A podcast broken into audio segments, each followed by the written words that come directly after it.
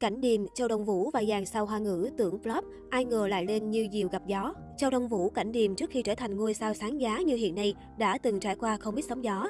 Trong showbiz, không khó để bắt gặp những ngôi sao có khởi đầu sự nghiệp nhạt nhòa, nhưng càng về sau lại càng gặt hái được nhiều thành công.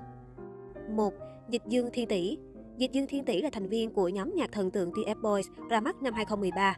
Vào thời điểm đó, Dịch Dương Thiên Tỷ là thành viên mờ nhạt nhất nhóm. Số lượng fan cũng như độ nhận diện thua xa hai thành viên còn lại là Vương Tuấn Khải và Vương Nguyên.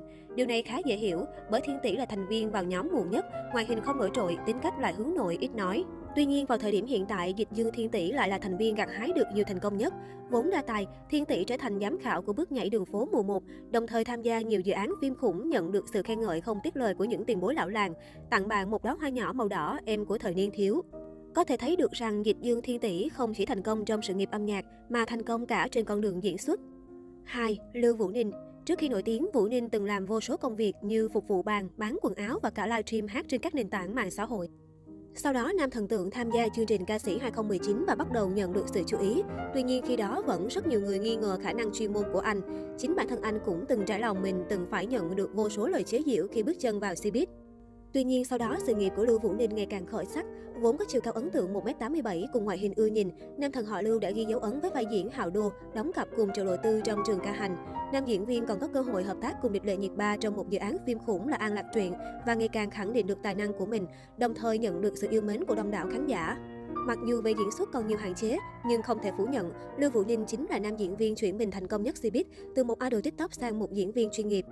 Ngoài ra, anh cũng đảm nhận vai trò hát OST cho rất nhiều tác phẩm nổi tiếng như Sơn Hà Lệnh, Em là niềm kiêu hãnh của anh, Trường ca hành. 3.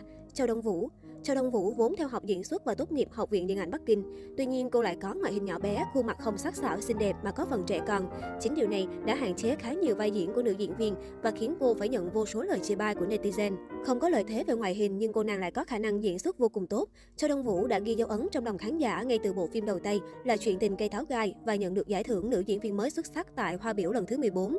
Sự nghiệp của Châu Đông Vũ ngày càng thăng hoa với một loạt bộ phim thành công khác như Nước mắt khuyên thành, Chúng ta của sau này, Em của thời niên thiếu. Hiện tại, Châu Đông Vũ được xem như đại hoa đáng thế hệ mới với danh hiệu Tam Kim Ảnh Hậu. Đây đều là thành quả xứng đáng cho nỗ lực diễn xuất của cô nàng. 4. Cảnh Điềm Cảnh Điềm vốn ra mắt công chúng với tư cách là một ca sĩ, nghệ sĩ múa. Mãi đến sau này, mỹ nhân Bắc Kinh mới chuyển sang diễn xuất. Vốn có nhan sắc xinh đẹp nhưng cô lại gặp không ít khó khăn trong sự nghiệp. Hơn 10 năm, dù nỗ lực với vô vàng vai diễn lớn nhỏ, nhưng Cảnh Điềm trong mắt khán giả vẫn chỉ là một bình hoa di động, đẹp nhưng nhạt nhòa và diễn xuất không tốt. Sau một thời gian dài vắng bóng, Cảnh điểm tái xuất màn ảnh đầy ngoạn mục với Tư Đằng. Bộ phim nhận được 7,9 trên 10 điểm đo bền và hơn 70% khán giả đánh giá mức 4 năm sao. Diễn xuất của Cảnh Điềm cũng nhận được những đánh giá tích cực từ giới chuyên môn và đông đảo fan hâm mộ. Có thể thấy, đây chính là bước chuyển mình đầy thành công và hứa hẹn với sự nghiệp diễn xuất của nàng Tiểu Hoa.